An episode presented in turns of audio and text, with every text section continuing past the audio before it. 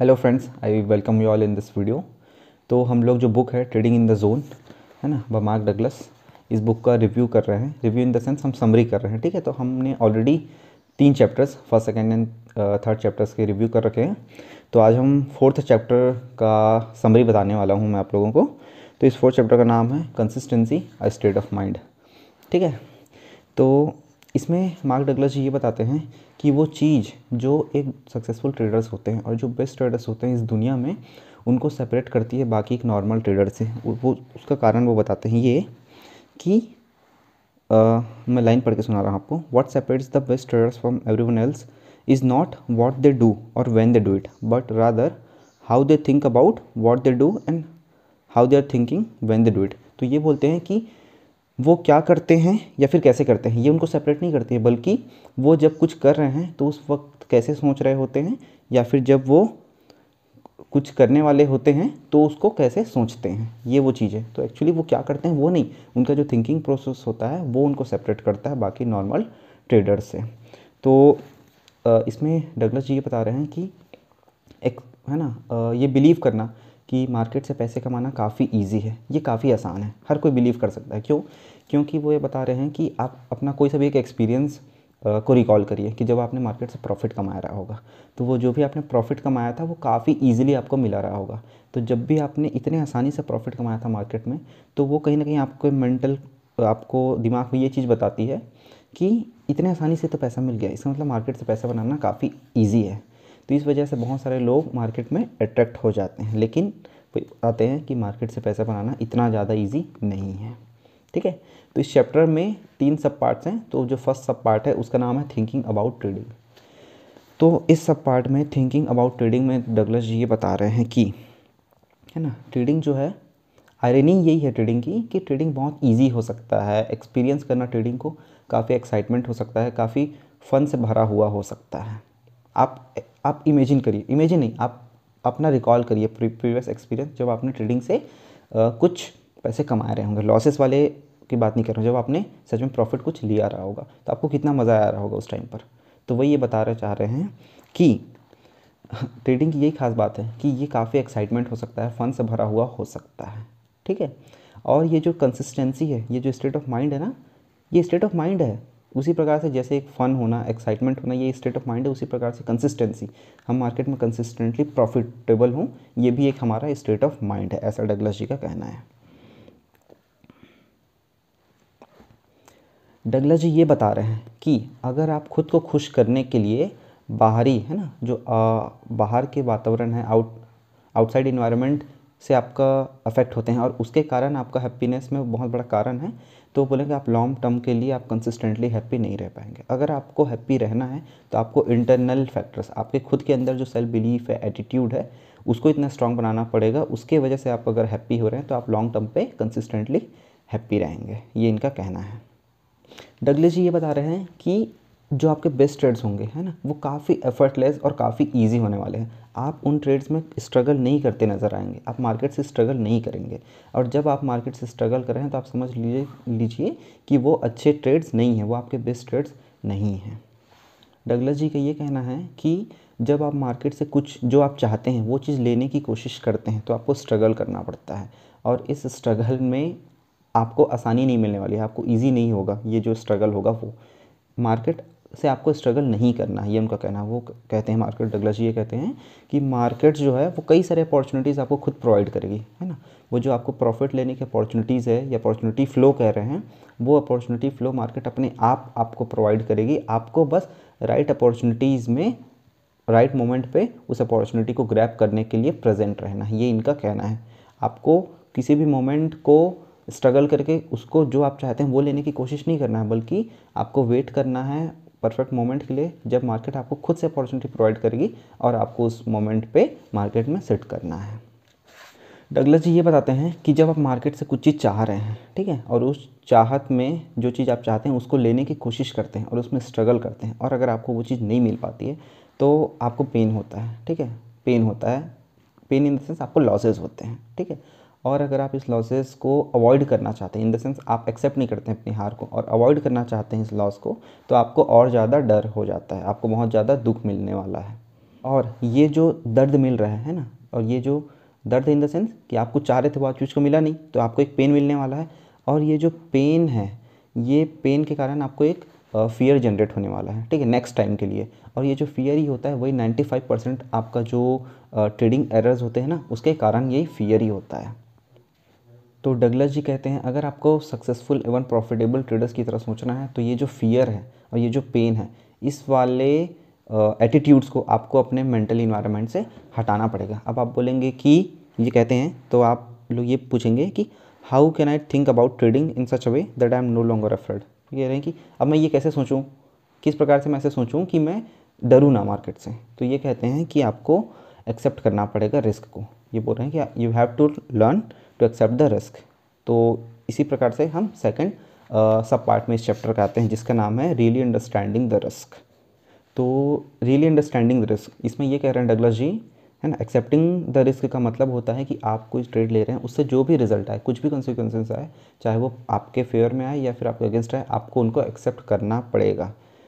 है ना? Really understanding the risk risk accept करने का मतलब यही होता है कि कुछ भी आउटकम आए, कुछ भी कॉन्सिक्वेंसेस आए, आपको without any kind of fear without any kind of pain आपको उसको एक्सेप्ट करना है।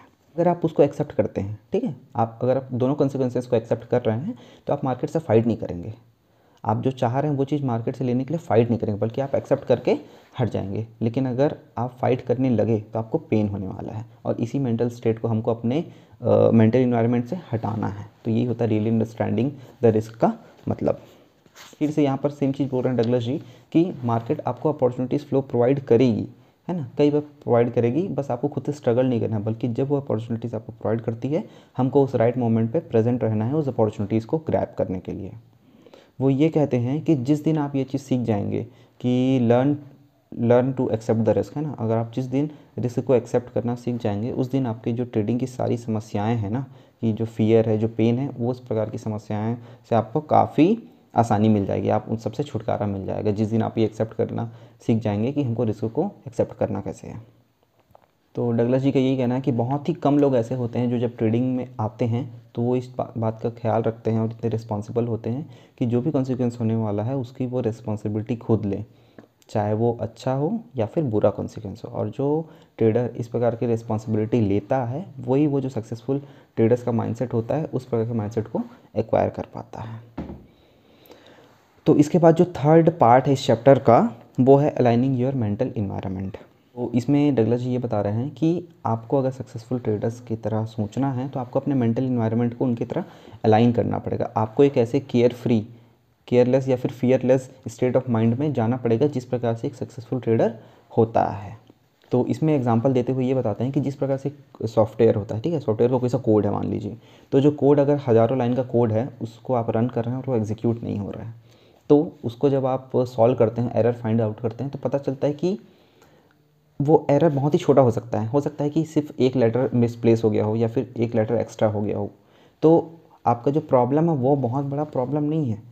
बल्कि उस एरर को ढूंढना, है ना उस जो मिसप्लेस लेटर है, उसको ढूंढना बड़ा प्रॉब्लम है उसी प्रकार से वो एक ट्रेडिंग माइंडसेट को बताना चाह रहे हैं कि आपका जो एक माइंडसेट है है ना, कि जिसमें आपको एक्सेप्ट करना है रिस्क को तो लोगों को ये जो प्रॉब्लम प्रॉब्लम बहुत बड़ी नहीं है, ठीक है? बस दिक्कत ये है कि लोगों को प्रॉब्लम के बारे में पता नहीं है। जिस प्रकार से एक सॉफ्टवेयर कोड है है ना, और उसमें जो मिसप्रेस्ड लेटर है, उसी प्रकार से जो हमारा ये एक्सेप्ट करना है रिस्क को, है ना, हमारे जो मेंटल इन्वायरमेंट को अलाइन करना वो उस लेटर की तरह है। बस हमको इस बात को समझना है कि ट्रेडिंग में सक्सेसफुल होने के लिए सक्सेसफुल ट्रेडर्स की कैटेगरी में जाने के लिए हमको वो जो मिसप्लेस लेटर है इन द सेंस जो हमारा मिसप्लेस्ड मेंटल इन्वायरमेंट है उसको सही जगह पर लाने की ज़रूरत है। अगर हम इस चीज़ को समझ जाते हैं तो फिर हम ट्रेड सक्सेसफुल ट्रेडर्स वाले माइंडसेट एक्वायर कर सकते हैं। तो यहाँ पर एक इंपॉर्टेंट एग्ज़ाम्पल अच्छा सा एग्ज़ाम्पल दे रहे हैं मार्क डगलस और ये बताते हैं कि uh, वो अपने कॉलेज टाइम पे कोई सा एक फेवरेट मूवी था उनका कूल हैंड ल्यूक, है ना? स्टारिंग था Paul Newman, Cool Hand Luke. तो एक कोई सा मूवी था जिसका वो एग्ज़ाम्पल देते हुए रिलेट करके बताने की कोशिश कर रहे हैं कि ये जो ल्यूक था, ठीक है, ये एक चेन गैंग का मेंबर था, जो कि चेन स्नैचिंग करता था। तो ये ऑलरेडी चेन स्नैच करके दो बार पकड़ा चुका था और जब इसको गार्ड्स और वार्डन पकड़ लिए थे तो ये दो बार ऑलरेडी स्कैप स्केप कर चुका था उस कॉलेज से, ठीक है? तो इस बार गार्डन और वार्डन ने डिसाइड किया है ना वार्डन और गार्ड्स ने, कि अगर इस बार ल्यूक आता है और हम उसको चेन स्नैच करते हुए पकड़ते हैं तो इस बार छोड़ेंगे नहीं। तो थर्ड टाइम फिर से वो स्नैच करता है और इस बार भी पकड़ा जाता है। तो इस बार जो गार्ड होता है, वो बोलता है ल्यूक अगर तुम एक कदम भी आगे बढ़ाओगे तो मैं इस बार तुमको शूट कर दूँगा। ठीक है? ल्यूक हाँ हाँ बोलता है, लेकिन वो स्केप करने का ट्राई करता है। और जैसे ही वो ट्राई करता है स्केप करने का, उसको शूट कर दिया जाता है। तो इसमें रिलेट करके ये बताना चाह रहे हैं मार्गरेट ग्रश जी ल्यूक के एग्ज़ाम्पल से, कि जिस प्रकार से ल्यूक को जब सरेंडर करने को बोला गया था तो वो सरेंडर करने के बजाय वो उसको एक्सेप्ट नहीं कर रहा था और भागने की कोशिश किया, वो स्केप करने की कोशिश किया, जिसकी वजह से ही वॉज़ किल्ड सिमिलरली आप किसी ट्रेड में हैं, आप एक ट्रेडर हैं, है ना? और जब आप मार्केट आपको सरेंडर करने के लिए बोले तो आपको उस टाइम सरेंडर कर देना चाहिए। अगर आप सरेंडर करने के बजाय स्केप करने की कोशिश करते हैं तो you will be killed financially and emotionally तो कहने का मतलब यही है कि अगर आप एक ट्रेडर हैं और मार्केट अगर आपको आपके डायरेक्शन में ट्रेड नहीं जा रही है। और अगर आपको उस टाइम पर एक्सेप्ट करना है, आपको रिस्क को एक्सेप्ट करते हुए सरेंडर कर देना है। अगर आप सरेंडर करेंगे तो आप किल्ड नहीं होंगे। लेकिन अगर आप सरेंडर नहीं करते हैं और स्केप करने की कोशिश करेंगे उस रिस्क से, है ना, उस लॉस से तो आप फाइनेंशियली और इमोशनली काफ़ी ज़्यादा डैमेज हो जाएँगे। तो फाइनल कंक्लूडिंग वर्ड्स ये कहता है इस चैप्टर का मार्गरेट डगलस ये कहते हैं कि मैं सेंटेंस पढ़ के बता रहा हूँ। There are easier infinitely infinitely more satisfying ways of getting what you want from the market. But first you have to be willing to get your mind right वो ये बोल रहे हैं कि मार्केट में बहुत सारे ईजी सेटिस्फाइंग एवं आसान रास्ते हैं जो आप चाहते हैं वो चीज़ लेने के लिए। लेकिन सबसे पहले आपके अपने जो ये माइंड है, उसको सही करना पड़ेगा। आपको अपने मेंटल इन्वायरमेंट को अलाइन करना पड़ेगा। आपको एक कंसिस्टेंसी जो एक स्टेट ऑफ़ माइंड है, उसको एक्वायर करना पड़ेगा। वो कैसे आएगा? जब आप रिस्क को एक्सेप्ट करना सीख जाएँगे। जब आप मार्केट से स्केप नहीं करेंगे, उसको और एक्सेप्ट करेंगे। तो इस प्रकार से चैप्टर फोर एंड होता है।